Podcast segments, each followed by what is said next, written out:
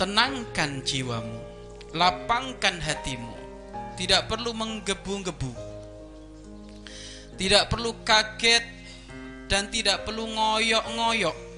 Apa ngoyok-ngoyok itu? Tidak perlu ber berpayah-payah bercapek-capek terhadap sesuatu yang sudah diatur oleh Allah. Kalau ente ikut ngatur sedangkan aturanmu, pengaturanmu, kesibukanmu tidak akan memberikan manfaat sedikit pun kepada pengaturan Allah, lalu apa manfaatnya?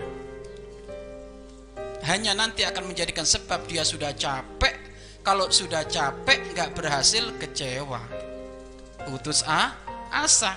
Loh semuanya sudah diatur oleh Allah Subhanahu wa taala.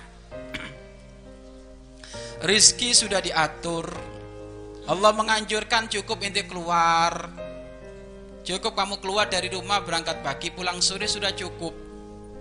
Nggak usah berlebih-lebihan daripada itu semuanya Sehingga kamu kurang tidur.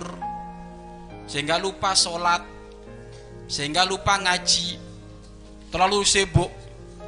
Wes pokoknya besok saya nggak bisa ngaji. Pokoknya besok tak buat saya meeting bisnis di sana Biar bisnis yang ada di Palembang segera goal miliaran nggak usah. Bercapek-capek kayak gitu. Kenapa? Karena usahamu yang di Palembang itu berhasil dan tidak berhasil sudah diatur oleh Allah.